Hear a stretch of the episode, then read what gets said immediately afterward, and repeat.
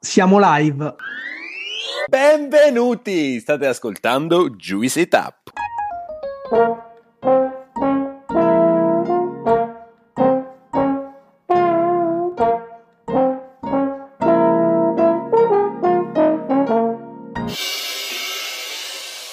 Sono Gianluca e insieme a Claudio e Alessandro siamo i fondatori di questo podcast e del progetto Juice. Dopo avervi portato nel wine club più esclusivo del mondo con Nelson Pari, oggi vi portiamo nel wine club più fico di Milano e dintorni.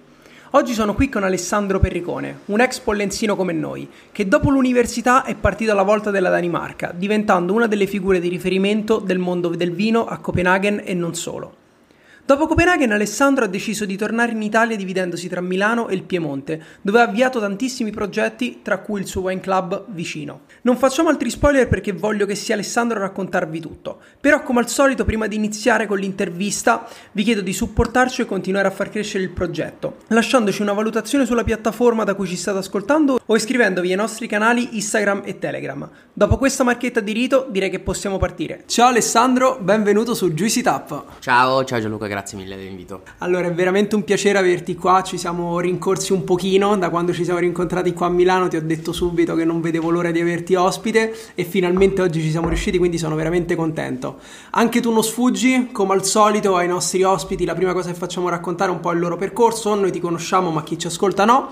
E quindi ti chiederei un po' di raccontarci quelle che sono state eh, i tuoi studi, le tue esperienze eh, lavorative, professionali e così via che ti hanno portato dove sei oggi. Allora, mi chiamo Alessandro, ho 33 anni e sono originario di Milano. Ho studiato scienze gastronomiche a Pollenzo, mi sono iscritto a Pollenzo nel 2008. Era un mondo diverso, non c'era Instagram per dare un'idea del, del contesto. Eh, non avevo idea di chi fossero gli chef, cosa volesse dire il ristorante, però sentivo che era la cosa giusta da fare. Mi sono laureato nel 2012 ho fatto ancora un anno eh, lavorando in Piemonte per eh, un paio di ristoranti e per eh, uno dei miei migliori amici che produce vino. Sapevo che volevo lavorare nel mondo del vino, ma non sapevo in quale punto mi sarei collocato all'interno del, dell'industria vino, se, se, nella cantina, se nella parte vendite, se in un ristorante vestendo i panni de, del sommelier. Quindi ho fatto i primi anni di semina, diciamo, ho fatto tutti i lavori che mi capitavano eh, a tiro. E poi un po' per eh, dinamiche familiari eh, mio padre ci teneva molto che, che, facessi un'esperienza all'estero e quindi a, a, un anno dalla mia laurea ho iniziato ad applicare ho mandato email e curricula a caso. Eh, ho preso la, la, lista The World 50 Best e ho applicato a tutti e 50 i ristoranti nella World 50 Best e dopo un giorno un ristorante di Copenaghen che si chiamava Noma mi aveva già risposto. Quindi io ovviamente conoscevo il Noma, che non mi aspettavo una risposta e non mi aspettavo questa risposta perché la risposta è stata puntuale, precisa, eh, mi hanno risposto dopo un giorno dicendomi che avevano letto il, il mio curriculum, eh, che gli era piaciuto ma eh, che purtroppo non stavano cercando eh, un sommelier. Io già, già, da quella risposta un, un po' mi sono. Mi, mi, innamorai di Copenaghen. Ecco, ho detto: Wow, do, dove succede che addirittura leggono i, il tuo curriculum quando neanche stanno cercando personale da assumere? E in più mi hanno pure detto: Guarda, c'è un nostro amico, un concorrente loro, tra l'altro, che sta cercando un sommelier. Eh, se ti va, gli inoltriamo il, la tua mail. E gli ho detto: Fate pure senza sapere chi fosse questa persona. E niente, dopo qualche giorno mi trovo una mail eh, dal, dal relay di Copenaghen dicendo ciao Alessandro, abbiamo ricevuto il tuo curriculum dal Noma, ti va di venire su a fare una prova vada per Copenaghen. Io ero pronto a partire per l'estero, quindi in realtà non ero neanche pronto. Io stavo benissimo dove ero, vivevo ad Alba, bevevo tanto nebbiolo e poco del resto, però ero, ero contento. Quindi l'ho, l'ho, fatto un po' come un qualcosa che si deve fare. Vai all'estero perché si deve fare e l'ho fatto. Eh, quindi sono arrivato lì ed è stata la, la decisione più azzeccata della mia vita sono partito approcciandomi come uno che va lì per stare fuori un anno, farsi l'anno all'estero e alla fine sono rimasto otto anni in questa compagnia. In, a Copenaghen e tutti e otto gli anni lavorando per la stessa compagnia sono diventato socio della stessa compagnia ho aperto vari locali ho, ho gestito un sacco di carte dei vini ho fatto delle esperienze magnifiche e sono diventato direi chi sono oggi, è stata la... l'esperienza più formativa che ho fatto in vita mia, inclusa eh, l'università direi che è stato il mio tempo al, al relè.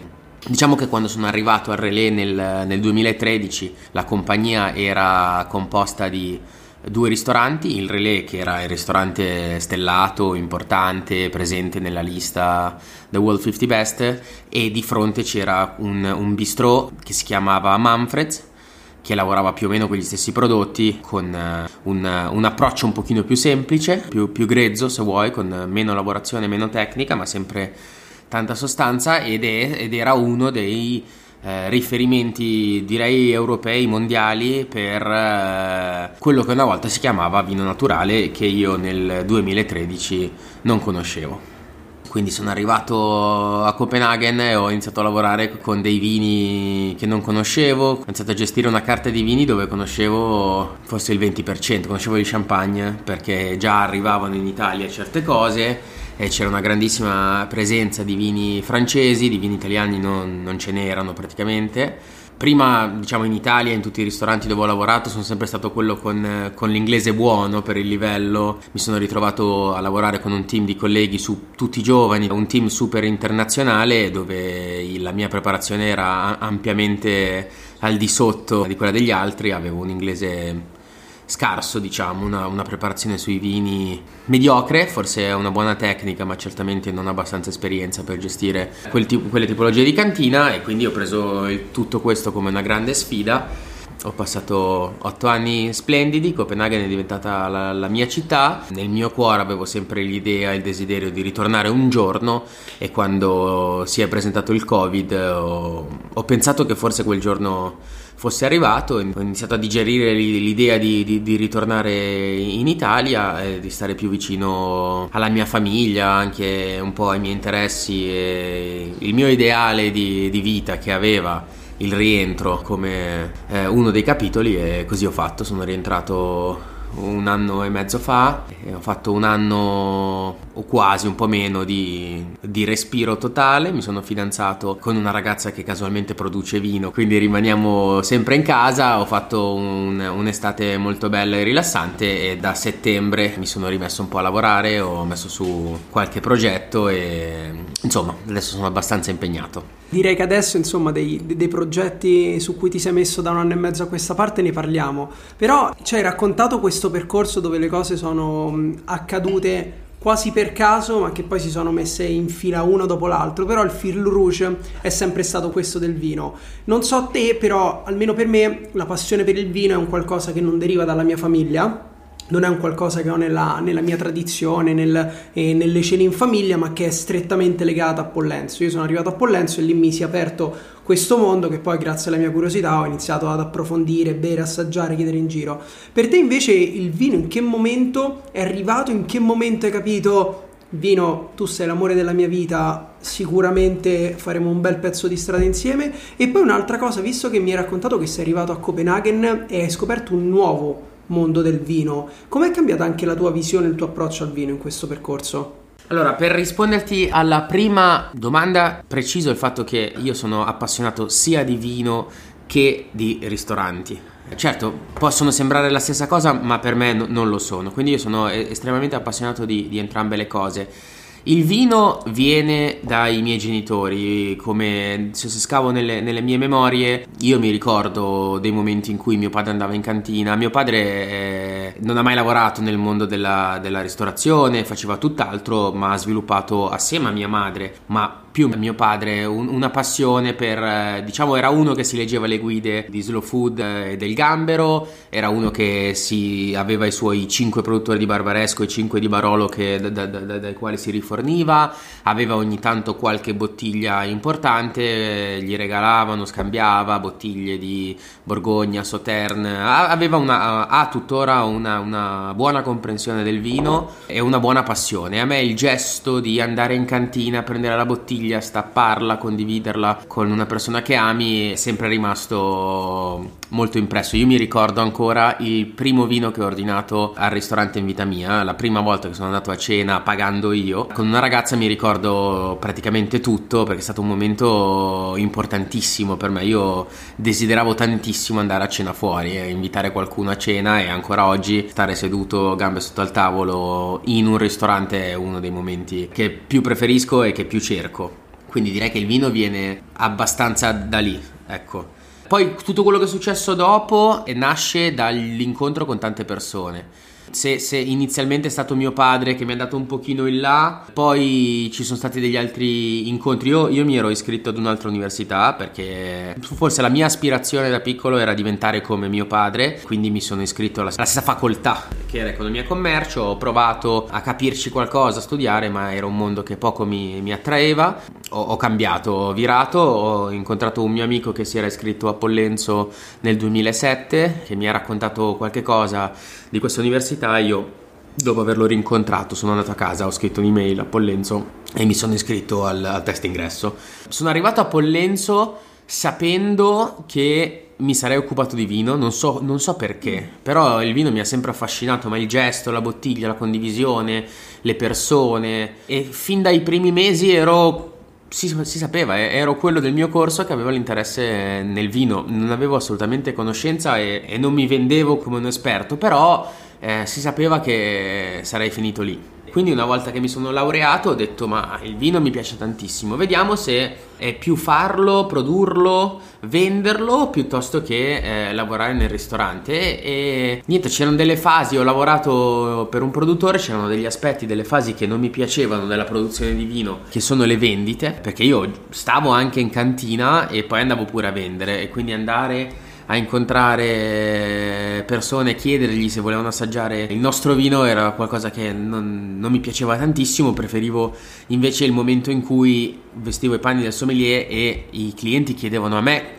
un parere su cosa avrebbero dovuto bere. Ecco, era, mi piaceva di più invertire i ruoli, quindi ho deciso che sarebbe stato ristorante e così sono partito. E invece, tornando al discorso della tua filosofia legata al mondo del vino, la maniera di vivere il vino e di apprezzare vini diversi, Copenaghen per te ha segnato l'approccio a quello che è il mondo del vino naturale, però poi il tuo pensiero si è immagino evoluto nel tempo, hai scoperto sempre di più che cosa ti piace, che cosa non ti piace, che cosa cerchi. Ce lo puoi un po' raccontare questo percorso nell'approccio al vino? Beh, quando vivi in Piemonte e lavori in Piemonte piuttosto che studi in Piemonte, ti accorgi di quanto ci sia una, una tradizione non, non, solo italiana ma piemontese. Eh, io racconto sempre che in Piemonte la gente mangia il vitello tonnato quando è a casa propria e poi quando va al ristorante ordina il vitello tonnato per vedere se lo fanno meglio o peggio comunque insomma si mangia quella roba lì. Quindi anche la varietà di vini che tu puoi approcciare sono insomma è un po' limitata, ecco, ci sono dei, per fortuna dei vini strepitosi, se anche se uno soltanto dovesse bere unicamente vini provenienti dal Piemonte, non sarebbe una, non sarebbe una cosa... Pu- può andare peggio nella vita, però ci sono varie regioni, ecco io non ho mai visto una, una carta dei vini che avesse 25-30 referenze nella Loira 10 o 15 anni fa, non, non esisteva in Italia sicuramente, già la varietà Chenin Blanc si conosceva, ma quando si parlava di Loira si parlava di altre appellazioni, si parlava di Muscadet, ma poco, si parlava di, di Puy Fumé e di Sancerre, conoscendo, ecco, nominando sempre quei, quei, quei, quattro produttori per appellazione, non, non, non, c'era grande ampiezza. La mia fortuna è stata un po' arrivare a Copenaghen con poca esperienza, io ero molto ambizioso ma poco esperto, quindi non è stato così difficile per me adattarmi, non avevo bevuto così tanto nella vita, il mio obiettivo era diventare uno bravo Anzi, ti dirò di più un qualcosa che in realtà non, non, ho, mai, non ho, mai, raccontato, ma quando il, il, mio primo lavoro vero dopo, dopo la laurea è stato eh, fare il sommelier del ristorante Guido al Relè San Maurizio, che era un ristorante che aveva una carta di vini meravigliosa, profonda, con un sacco di vini costosi, avevo la possibilità di stappare, assaggiare veramente delle mine eh, ogni sera, specialmente nel periodo tartufi. I proprietari di questo ristorante conoscevano pure i miei genitori io ho sempre un po' pensato che, che, il fatto che i proprietari del mio ristorante e i miei genitori fossero amici o si conoscessero eh, fosse un pochino un aiuto che mi era un stato dato, e- era un po' raccomandato, è la, è la cosa, no- non, non sono un, un Robin Hood eccetera, però non so perché in quel contesto lì la cosa mi, mi dava fastidio, c'era un ragazzo invece, si chiama Andreino, che era colui che veramente muoveva il ristorante, Andreino era colui che quando non sapevamo dove erano le tovaglie X, lui lo sapeva. Quando uno cercava il pulisci briciole Y, lui lo sapeva. Lui sapeva tutto. Lui aveva in mano il ristorante. Era un tipo molto umile che non si vedeva, specialmente da cliente lo vedevi poco, ma se lavoravi lì dentro sapevi che Andreino era il perno di un sacco di cose e quindi io ho avuto il desiderio di andare via, evadere, andare a Copenaghen e diventare l'Andreino della situazione. Io ho detto non voglio che nessuno sappia niente del mio background, non sono figlio di nessuno, ecco, però ecco, volevo semplicemente spaccare con le mie forze e così ho fatto. Quindi sono arrivato con un sacco di determinazione e pochissima esperienza.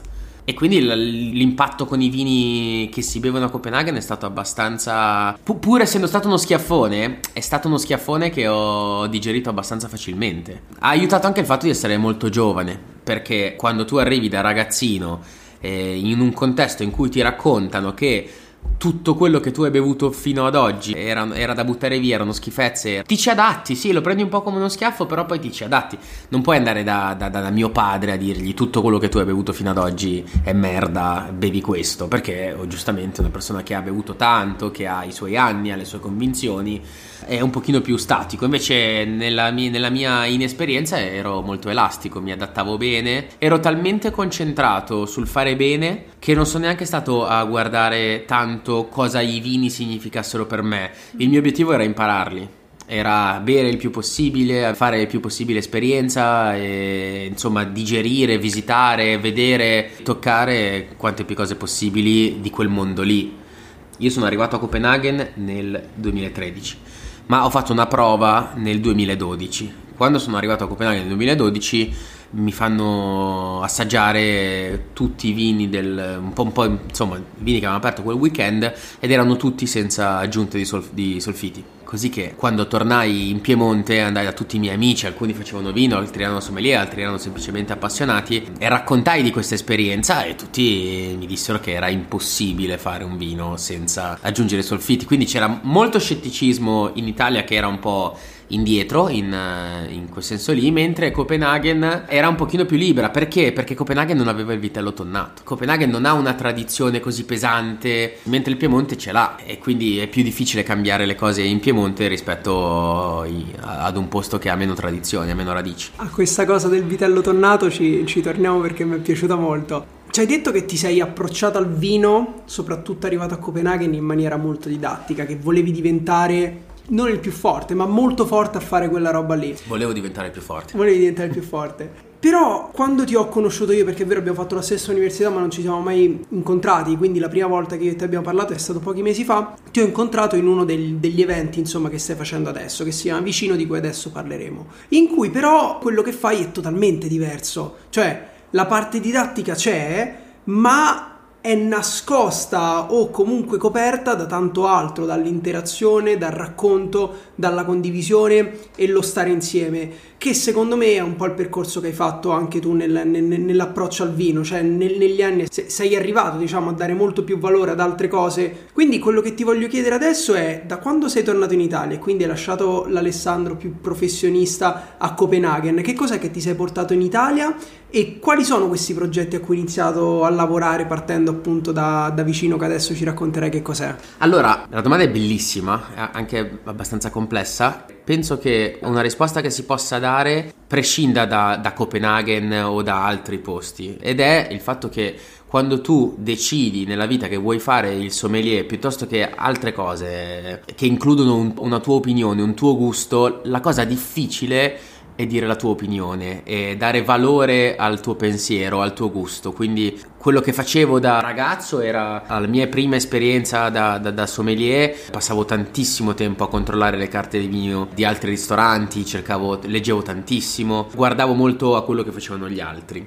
E la stessa cosa un po' ho fatto a Copenaghen arrivando, nonostante io avessi questo, diciamo, questo background di, di vini piemontesi e anche una forte passione e, e competenza nei, nei confronti dei vini piemontesi, eh, non mi sono sentito di, di, di, aggiungere certe cose più classiche che a me piacevano per tanto tempo perché eh, ero insicuro, ero dicevo ok lavoro per un wine bar di vini naturali non me la sento di aggiungere il barolo di cosa che oggi penso sia sbagliata. Io quando arrivo in un wine bar che rispetto faccio sempre fare all'oste adoro non scegliere. E per me non è così importante che cosa metti nel bicchiere. Per me è più importante come me lo racconti e la passione che tu hai. Se tu hai una passione io l'ascolto. Senza dubbio. Sto zitto ascolto e bevo e godo con piacere. Anche bevendo un, un succo che non è esattamente assolutamente eh, nelle mie corde. Per me le persone sono più importanti del, del vino. Quindi oggi io ho più consapevolezza di, di, chi sono, di qual è il mio gusto e quali sono gli aspetti all'interno del mondo del vino che più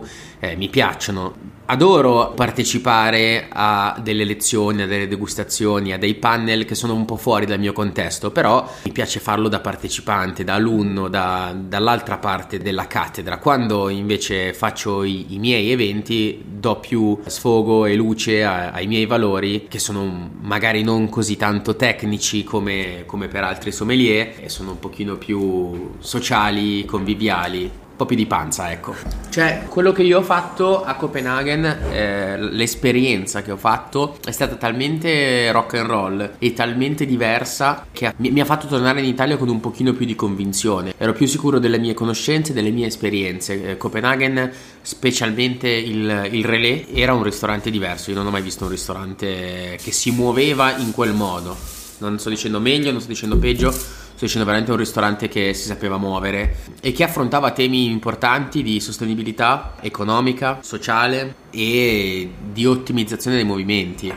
Quindi in, in, men- in meno persone possibili facevano più cose possibili mi ricordo che noi eravamo due cameriere ogni tanto in tre il weekend e in un sabato, magari sabato che era un giorno in cui si faceva pure il servizio di pranzo, facevamo 120-130 coperti in tre camerieri, tre, quindi era veramente un posto progressivo. E questo ha fatto sì che io tornassi in Italia dicendo ok, sono stato in un posto che ha delle radici meno profonde, che sperimenta, che prova e certe cose funzionano parecchio bene lì. E quindi alcune cose le ho volute portare con me, ecco, in più mi sono state date anche delle possibilità importanti perché dopo qualche anno che ero al, al relais eh, mi è stata proposta una partnership, sono, sono diventato socio di, di Christian Puglisi Insieme abbiamo aperto altri tre locali, abbiamo aperto un'importazione di vino, eh, una fattoria, una compagnia che faceva catering, quindi anche come palestra è stata molto importante, ho gestito 120 dipendenti, insomma è stato qualcosa di un acceleratore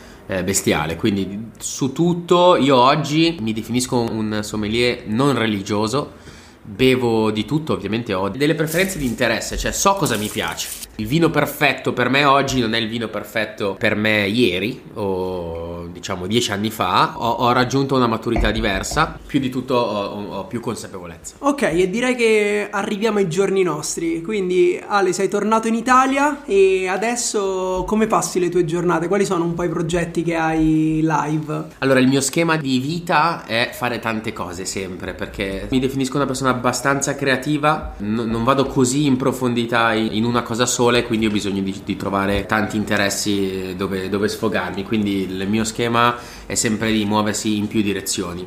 Però il primo dei progetti che ho, che ho, fondato in Italia si chiama Vicino e nasce dalle mie esperienze e dalla mia voglia di condividere il vino. Vicino è un wine club, io è da, da un 13-14 anni che ho dei miei wine club. Già quando mi ero laureato a Pollenzo e vivevo ad Alba avevo fondato un wine club, avevo chiamato alcuni produttori di vino, alcuni sommelier, c'era sommelier di, di, di, alcuni ristoranti stellati intorno ad Alba e ci si trovava una volta al mese e ognuno portava una bottiglia alla cieca, era parecchio divertente. Eh, era impossibile indovinare qualcosa alla cieca perché, sai, per indovinare un vino alla cieca devi avere un po' di esperienza e quindi all'inizio se ti capita, ti capita un po' di culo il che ci sta, ma anche se non indovini è parecchio divertente lo stesso. Sono arrivato a Copenaghen, ho fondato un altro wine club che ho tenuto per, per parecchio tempo, sono tornato in Italia e ne ho fondato ancora un altro. E poi ho detto alt, eh, questo è un'attività, uno sport che a me piace troppo, sono sicuro che può piacere anche a, alle, alle persone normali che per me sono tutti coloro che non lavorano nei ristoranti. Perché so che chi lavora nei ristoranti probabilmente ce l'ha già un wine club, ha degli amici, magari non lo chiama wine club. Io ai tempi per renderlo un pochino più importante, l'avevo eh, istituzionale, l'avevo un po' estremizzato nel, nel mio wine club a, a Copenaghen c'era un, un, ministro delle comunicazioni, c'era un primo ministro, c'era quindi uno decideva dove, dove si faceva il wine club, l'altro decideva il tema, c'era un, una persona che era diciamo responsabile della Bibbia, quindi di, di, di tutto quello che veniva stappato, dei commenti, chi aveva portato cosa eh, l'avevamo fatto un, un, pochino diciamo serio per eh, dargli un'identità forte ecco. Oggi sono molto più rilassato però ecco l'idea la mia esperienza di, di wine club eh, ha, mi ha portato a fare un wine club per tutti ecco per, per tutti intendo tutti coloro che hanno un interesse nei confronti del vino ma magari non hanno così tanta conoscenza o diversamente non hanno così tanti amici con cui condividere il, il vino la premessa è che quando eh, io ricevo la domanda come faccio, qual è il miglior modo per imparare il vino, io rispondo che il primo modo per imparare il vino è farsi degli amici che vogliono imparare il vino. Perché il vino esiste soltanto se condiviso, è difficile che uno torna a casa da solo e si stappa una bottiglia importante. Per importante non parlo di prezzo, però una bottiglia che ha qualche anno, una bottiglia che insomma che per qualche motivo ti ci lega eh, mentre l'amico ti porta a stapparla con, con grande piacere. Quindi per me la, la, base è sempre l'amicizia. Tu ti compri una bottiglia anche che te la comprassi al supermercato, ti leggi da dove viene, di che uva hai fatta e la stappi. Fine. Quindi tu vai al supermercato, leggi Barbera, vai a vedere su internet, Barbera ti dice tanto colore, tanta acidità, zero tannini Perfetto, l'assaggi, dici questo è un vino, ok, e, e, la, volta, e la, volta, dopo tocca a te che porterai un Sangiovese, faremo lo stesso esercizio e così via. Quindi la base sono sempre le persone. Vicino, in più ha ovviamente la parola vino dentro, quindi mi è sembrato scontato chiamarlo vicino, ma vicino ha anche un messaggio, vuol dire devi stare vicino a qualcuno e devi anche parlare con un linguaggio vicino, perché eh, una mia grande convinzione nonostante io sia un, sommelier, è l'inutilità della figura del sommelier in certi ristoranti, dico in tutti, però ecco, eh, diciamo in, in, in, quasi tutti. Perché il, sommelier che non sa condividere ma sa tutto del vino è una figura sterile e inutile. Io da imprenditore non assumerei mai un sommelier che non sa parlare col pubblico ma che riconosce l'annata di Borgogna, la vigna, di chi se ne frega, cioè bravo tu, però che, cosa mi dà? Quindi per me il vino va condiviso con un linguaggio semplice, con un linguaggio inclusivo. E quindi l'idea di, di, vicino, del suo nome, del messaggio che voleva dare è Wine Club, aperto al pubblico, 10 persone, 10 persone che non si conoscono, eh, che si siedono attorno ad un tavolo in una serata in cui io porto 10 bottiglie, tutte alla cieca e ti faccio bere, ti faccio giocare e ti faccio imparare. Tu mi potrai dire questo vino qua mi ricorda eh, la polvere da sparo, mia nonna o la ferrovia e io provo a dare un senso alle tue frasi, a volte ci riesco, a volte no. Eh, l'idea che tu puoi, puoi prenotare da solo fa sì che tu capisca che non è una lezione di vino, è un momento in cui anche tu ti devi mettere in gioco. Ti devi mettere in gioco perché intanto ti devi presentare, devi conoscere, devi parlare con altre persone che non conosci, devi fare amicizia, devi dire che cosa pensi di un vino, devi interagire. Non è un posto dove tu ti puoi permettere di stare zitto nel tuo angolo. In, a vicino ti ci metti in gioco. Infatti, uno degli slogan era vicino sei tu. Cioè io posso fare il possibile, posso portare il vino, posso cucinare tutto, ma devi essere pronto a metterti in gioco. E quindi è, è nato questo, questo wine club itinerante perché lo facciamo in, in, casa della gente. Mi dà veramente tante soddisfazioni. Per adesso ho anche preso parecchie bottiglie dalla mia cantina personale che è un qualcosa che ho iniziato a costruire in tutti questi anni in cui ho fatto il sommelier e il ristoratore. Poco alla volta ho iniziato a comprare bottiglie su bottiglie alle quali ho sempre desiderato dare rispetto e merito. Quindi per me il massimo che può capitare a una bottiglia è essere stappata in un tavolo dove eh, le persone attorno hanno voglia di bere, hanno voglia di, di conoscere, quindi non è una bottiglia che passa inosservata. La, la, il massimo che può succedere a una bottiglia di vino è non passare inosservata. E a vicino non passano inosservate le bottiglie perché c'è quel minimo di competizione anche con te stesso, di avere un, un bicchiere con un liquido dentro, di cercare di capire che cos'è e anche per me la democraticità della bevuta alla cieca perché la cieca mette un po' in imbarazzo e un po' tutti, nel senso... Ci mette a nudo. Ti mette a nudo, ti metti a nudo e non, chi se ne frega anche se dici una cazzata. Può capitare, può capitare che ci pigli, può capitare che sbagli. Il più è capire che non succede niente, che devi semplicemente esprimerti, che non, non ci sono errori che puoi fare. Io adesso non riesco a trattenere il marchettaro che è me perché sono un grande fanboy di, di vicino, ci ho partecipato. Poi in un momento in cui avevo proprio bisogno di una cosa del genere, avevo bisogno di entrare in contatto con persone che uscivano dalla mia cerchia, avevo bisogno di trovare anche quell'interazione attraverso una passione comune che è qualcosa di estremamente genuino, ma poi così speciale, perché veramente in una, in una, serata, in poche ore, la quantità di emozioni che riesci a condividere con una persona solo condividendo lo stesso vino e parlando di quel vino è incredibile. Penso che questa sia un po' la magia. Quindi, naturalmente, vi lasceremo tutti quanti i link e le varie cose per andare a cercare vicino funziona che c'è un link con un questionario in cui voi vi iscrivete, vi raccontate un po' perché anche questo è il bello che Alessandro cerca di mettere insieme, non dico persone simili, però persone magari con uno stesso livello e poi a un certo punto se si è fortunati, ma spesso succede, arriva questa fantastica comunicazione che ci sarà un, un evento vicino vicino a, a, casa vostra che quindi se volete potete partecipare. Però dell'organizzazione degli eventi che come ci ho detto è molto spontanea a casa della gente con bottiglie tue l'obiettivo sicuramente non è quello di creare un business e di creare delle esperienze. Però nel momento in cui una persona ti compila il questionario e ti racconta chi è non siamo tutti quanti grandi sommelier o massimi, o massimi esperti ci sarà la persona che ha bevuto qualcosa la, bevuto, la persona che ha bevuto qualcosa in più e poi il massimo esperto. Tu in che maniera metti un po' le persone insieme? Qual è un po' l'equilibrio che riesci a trovare per far sì che è vero, alla cieca ci mettiamo tutti a nudo, parliamo di vino, però poi se c'è uno che mi sta a beccare il cru del Barolo e l'altro che invece mi dice cavolo, questo è un vino bianco, un vino rosso, dobbiamo trovare l'equilibrio qua. Hai centrato il punto e un po' il limite di vicino. La, la mia idea iniziale era che un wine club dovesse raggruppare persone con una pari conoscenza del vino. Per fortuna non è così, nel senso che se, se, definiamo la conoscenza del vino, la classifichiamo da 1 a 10, non è che chi sa 10 non riesce a parlare con chi sa 7.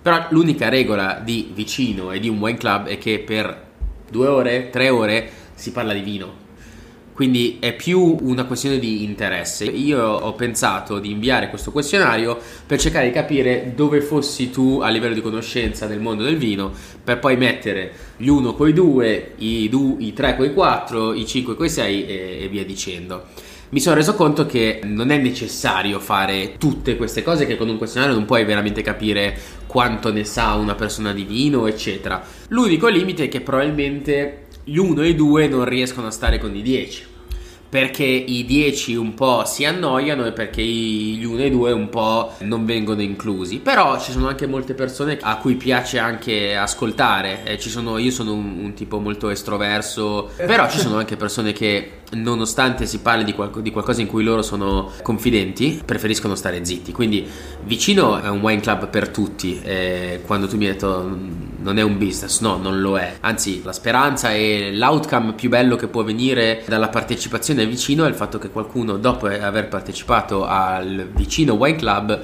va a casa e decide di fondare il proprio wine club, che è è il massimo del, per me della vita. È, l'anti, è l'anti-business, cioè uno che viene Beh, da te e copia il business più, più per farlo a eh. casa. sì, insomma, io penso che veramente non, non sono un esperto di, di, business. Penso che tu debba partire da qualcosa che ti piace e che per te è significativo e per me lo è tanto. Poi non è, non è questo il momento in cui faccio i conti e cerco di capire se la cosa sta in piedi o non sta in piedi. Se ci vado a pari o se ci perdo poco o se ci faccio un poco di utile già sono contento, il, il più aver conosciuto eccetera, poi so che farò altro, anche altro nella vita e quindi anche, anche semplicemente allargare il bacino di, di amici, di entusiasti del vino, di, di persone che conosci già al, al, suo, suo, valore. Ecco. Bellissimo. Però vicino, diciamo, nelle sue più disparate declinazioni non è rimasto chiuso dentro casa, ma è uscito perché tu poi nel raccontare la tua storia non ci hai raccontato anche delle tue altre passioni, non ci hai raccontato della musica, non ci hai raccontato della bicicletta. E quindi adesso te le voglio un po' tirare fuori perché vicino, soprattutto nel periodo estivo, è uscito fuori di casa ed è diventato una sorta di tour in bicicletta, ora ci racconterai tu, e a ottobre troverà una sua altra declinazione. Sì, vicino è veramente una rappresentazione di quello che mi piace fare e quindi è principalmente il wine club nella sua forma più pura forse vicino wine club. Però poi quest'estate ci siamo inventati un paio di concetti due per la precisione.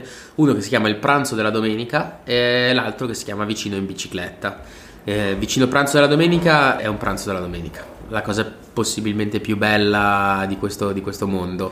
Cioè pranzo e non cena che è una mia grande passione, una mia grande fissazione. Tutta la vita. Un grande manico da solo che cucina, quindi grande manico intendo qualcuno che veramente sa quello che sta facendo, sa come si mettono insieme degli ingredienti buoni, sa come si selezionano gli ingredienti buoni. E quindi vicino alla domenica eh, mette insieme uno chef, un contadino e un sommelier e un unico tavolo in cui lo chef, il sommelier e il contadino servono e si siedono a tavola con i commensali. È una giornata si passa qualche giorno a fare un po' di ricerca sul territorio per trovare anche dei vini rari perché io sono un po' fissato faccio sempre quello super easy però la bottiglia rara mi garba mi, mi, dà, mi dà gusto ecco quindi cerco sempre di fare del mio meglio se scopro che c'è qualcuno che per caso ha pestato un, grapp, un acino d'uva ed è venuta fuori una produzione di due bottiglie. Io, ecco, una di quelle due la devo assaggiare. Siccome vado abbastanza fuori per le cose rare, le piccole produzioni, la ricerca, eccetera. E quindi vicino alla domenica è un pranzo molto rilassato dove si bevono delle grandi cose e si mangiano veramente dei, dei mega piatti. Vicino in bicicletta invece è un altro evento splendido che mette insieme la mia passione per il vino e la mia passione per la bicicletta. Ne abbiamo fatte due edizioni, una nel Monferrato e una nelle Langhe. In generale l'idea è quella di ritrovarsi intorno alle 10 di mattina, di fare un giro in bicicletta di 50 km con 1500 metri di dislivello, di fornire una bicicletta elettrica a chi non se la sente di pedalare. Quindi è un po' un, un, evento un po' per tutti. È sicuramente un evento per chi adora pedalare, però anche un evento per chi forse vorrebbe provare l'esperienza della bicicletta e io sono un, un enorme fan della bicicletta elettrica per quanto non l'abbia mai veramente provata ma mi rendo conto che avvicina un sacco di persone comunque al, al pedale, va solo che bene eh, e quindi vicino in bicicletta è un, un, giro in bicicletta in una zona vitivinicola dove io racconto certe cantine, certe colline. All'interno di questo tour in bici si fanno delle visite in produttori, dal produttori ovviamente parecchio ricercati e poi alla fine si finisce con eh, una merendona finale con vino, cibo in qualche osteria o in qualche vineria di, di qualche mio amico.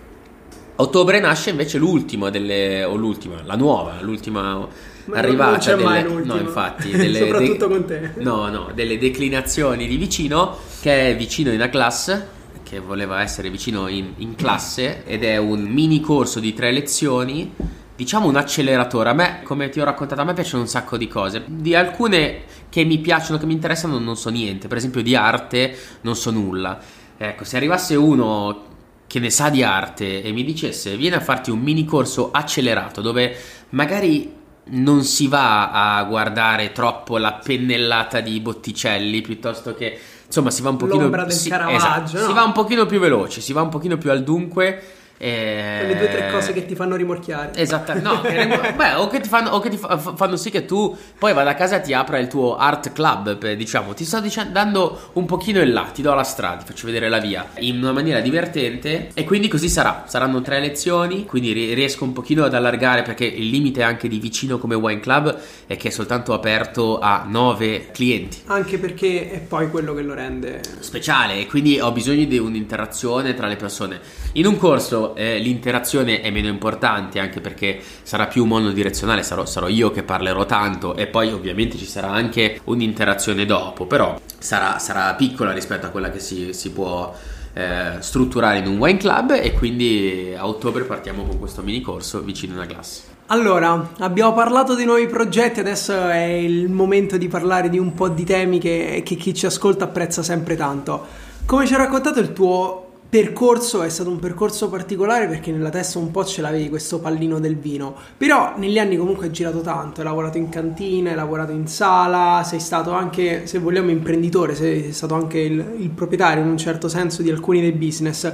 Consigli daresti a una persona che si vuole approcciare a questo mondo, a parte fare pollenzo, perché chi ci ascolta ormai tipo l'80% dei nostri intervistati sono pollenzini, quindi si è capito che, che è un po' un leitmotiv, però che consigli daresti a chi, a parte gli scherzi, a chi si vuole approcciare a questo mondo? Guarda, a parte che è un consiglio che do, non ti dico giornalmente, ma, ma parecchio, ma, ma, spesso, anzi io sono pure un, un docente a Pollenzo, eh, ho, ho, delle ore di lezione che faccio ad un master e ho sempre frequentato molto Pollenzo anche dopo, ho sempre preso parecchi studenti in stage e, e poi quelli bravi li assumevo anche. E sono andato addirittura da Petrini a dirgli che secondo me la bellezza di Pollenzo stava nel network e che era necessario che ogni studente, una volta laureato, venisse, diciamo, affidato a un qualcuno che già era affermato, che era uscito da Pollenzo prima di lui, che era già affermato in quel campo. Progetto io, di, di, mentorship, diciamo, di, perché secondo me è fondamentale. E il consiglio che, che io do, e ne sono parecchio convinto, è diciamo di prenderla con calma. Noi, secondo me, abbiamo fatto qualche, qualche, salto generazionale. Se tu parlavi con i nostri nonni, era una generazione di persone che faceva lo stesso lavoro da quando finiva di studiare, quando andavano in pensione. Eh, si cambiava poco. Noi siamo una generazione che invece cambia tantissimo. Forse il Covid ci ha dato ancora di più quello stimolo al cambiamento, eccetera.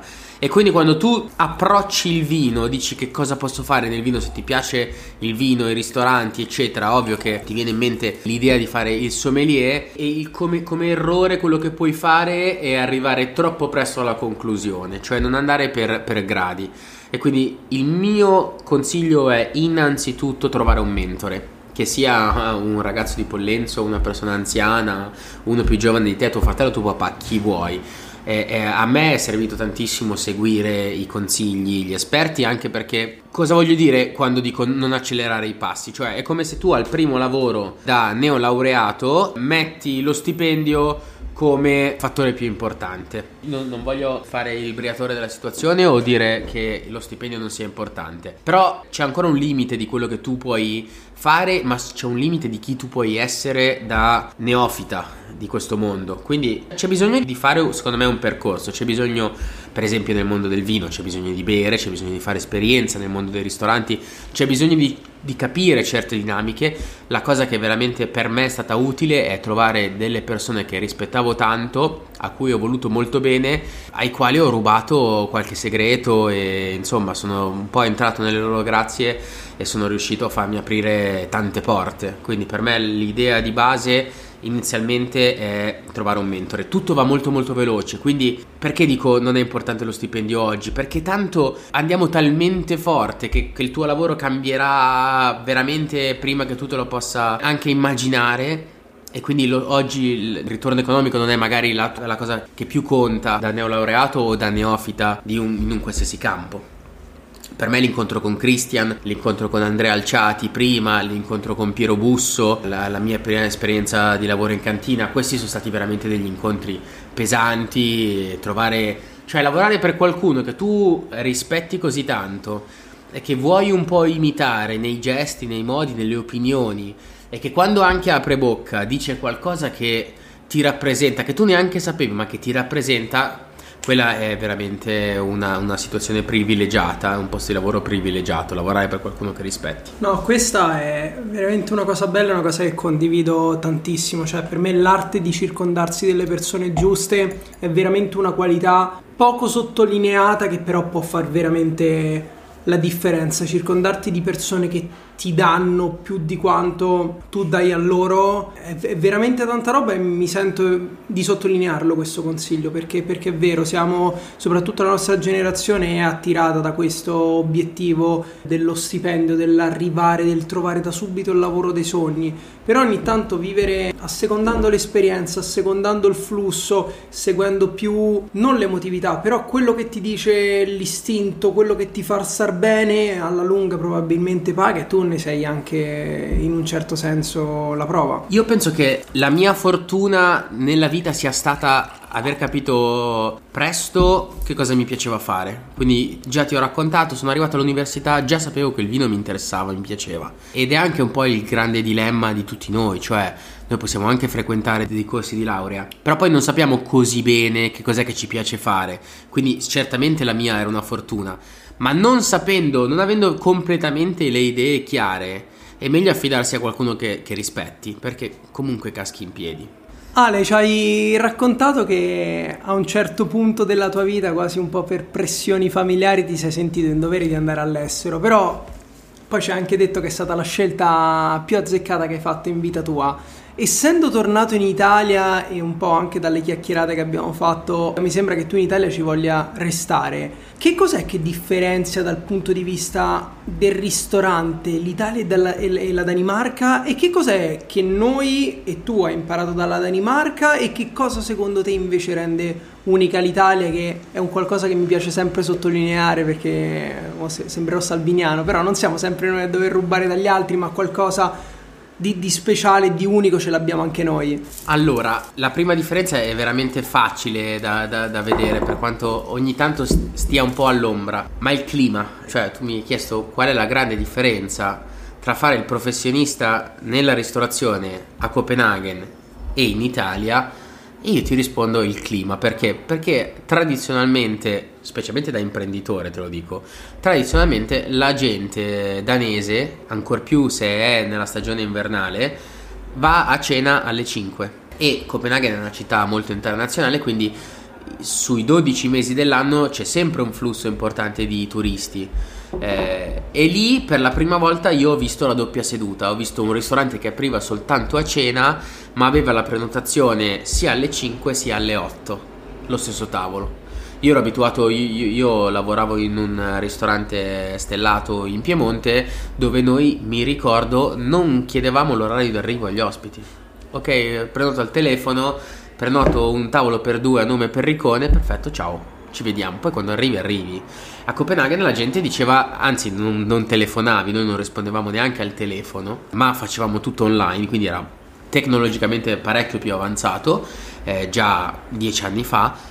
E se tu prenotavi alle 6 eh, e alle 6 e un quarto ancora non ti eri presentato, qualcuno ti telefonava per dire arrivi o non arrivi se rispondevi che eri in ritardo non c'era nessun problema, se non rispondevi e alle 6.20 arrivava qualcun altro che voleva mangiare, io ti cancellavo la prenotazione. La più grande differenza da un punto di vista imprenditoriale è il fatto che lì la doppia seduta è fattibile perché lavori più con i locali nella prima seduta, per un italiano andare a cena alle 5 è un po' presto, mentre per un danese oggettivamente andare a cena alle 9, 9 e mezza è parecchio tardi, ma molto molto tardi. E quindi economicamente eh, la cosa sta in piedi anche da un punto di vista imprenditoriale. Copenaghen ha un sacco di servizi, cioè la Danimarca è uno stato piccolo, poco popoloso e parecchio ricco. Il, il punto secondo me a, a, favore dell'Italia è il vitello tonnato, torniamo un po' lì, sono le tradizioni, il fatto che l'Italia è un paese un po' così ben spalmato che non ha un, un centro, non ha due città dove la gente abita e tutto il resto è deserto. L'Italia è un po' abitata in lungo e largo e in ogni paesello trovi l'appassionato, il ristoratore, il famoso mentore che dicevamo prima. Quindi vuoi approcciare questo mondo, puoi andare a lavorare un po' dove vuoi in Italia perché trovi sempre delle figure che ne sanno, degli esperti a cui ti puoi ispirare, che hanno fatto questo per tutta la vita che per me sono parecchio affascinanti. Il limite invece di lavorare in Italia contro il vantaggio di lavorare a Copenaghen, se è quello che cerchi, sono le responsabilità. Perché quello che è stato per me eh, la mia esperienza mi ha mostrato il fatto che in Danimarca si guarda un po' meno alla tua età e un po' di più alle tue qualità, alle tue competenze. Quindi quando ti devono dare le chiavi del locale, ti devono dire qual capo sei tu e tu sei un ragazzino sbarbato, ma secondo loro tu te lo meriti ti danno le chiavi, ti danno una carta di credito se devi andare a fare il sommelier, devi andare a selezionare dei prodotti in Francia, in Italia, dove vuoi. Io mi sono trovato da ragazzino che ero in Italia a professionista in Danimarca. In Danimarca dopo poco eh, io, mi, io mi sentivo veramente un professionista, nonostante la mia età, nonostante la mia barba, nonostante il mio inglese un pochino accampato, mi sono sentito veramente un professionista. Ale, è stata veramente una, una, bella chiacchierata. Ci hai parlato di mentori, ci hai raccontato di questo percorso affascinante e quindi sono anche un po' contento di farti questa domanda per rubarti un consiglio e per entrare ancora un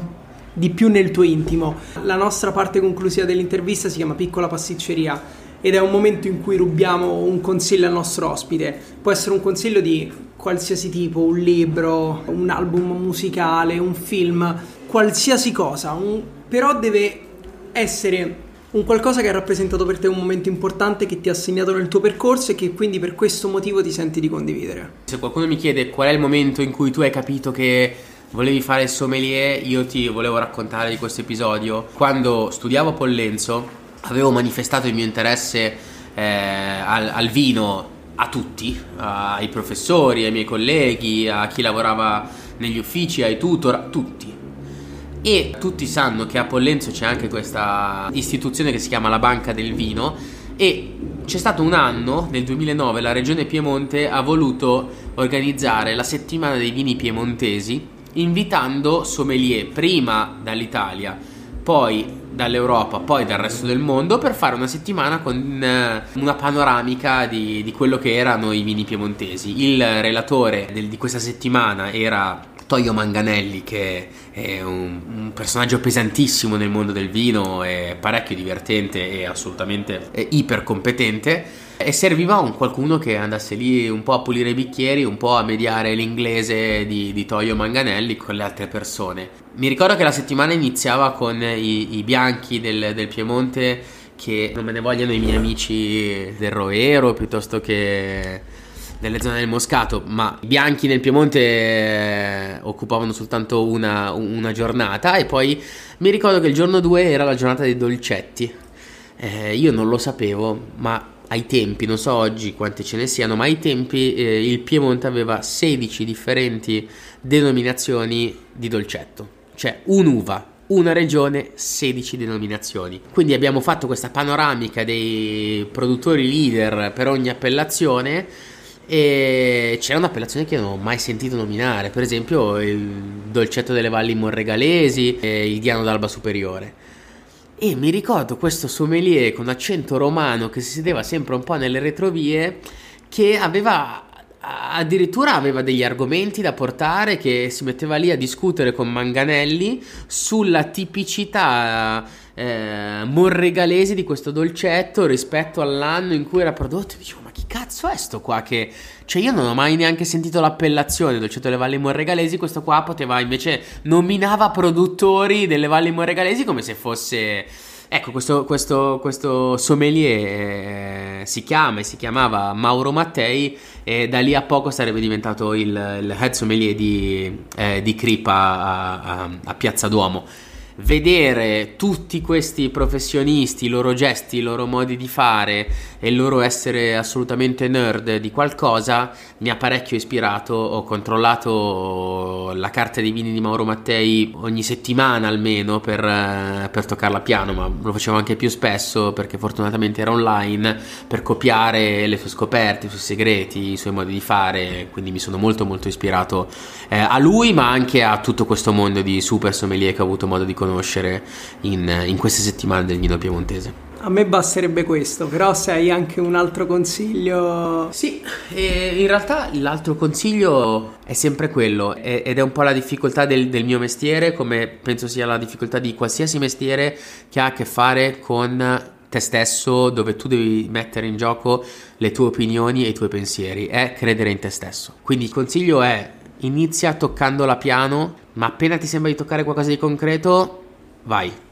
Perché un po' si si è alla cieca, che dico sempre la tua prima impressione è quella giusta, ma quando ci sei, se lo fai con gentilezza, se lo fai in maniera educata, l'essere convinto delle, delle, proprie idee secondo me è sempre qualcosa che paga. Io adesso senza averne parlato prima e posso giurare con Alessandro guardando negli occhi, vi comunico anche di restare sintonizzati perché abbiamo intenzione di fare qualcosa insieme e quindi nei prossimi mesi, probabilmente ad ottobre, iscrivetevi nel gruppo Telegram perché lì vi faremo sapere di più, ma lo comunicheremo anche sui social.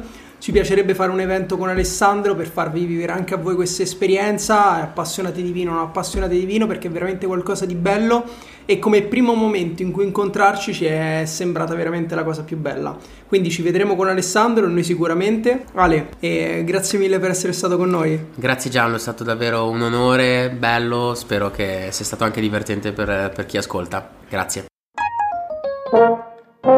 Hai ascoltato Juicy Tap. Per altri contenuti di Juice ci trovi su Instagram e sul nostro sito thisisjuice.net.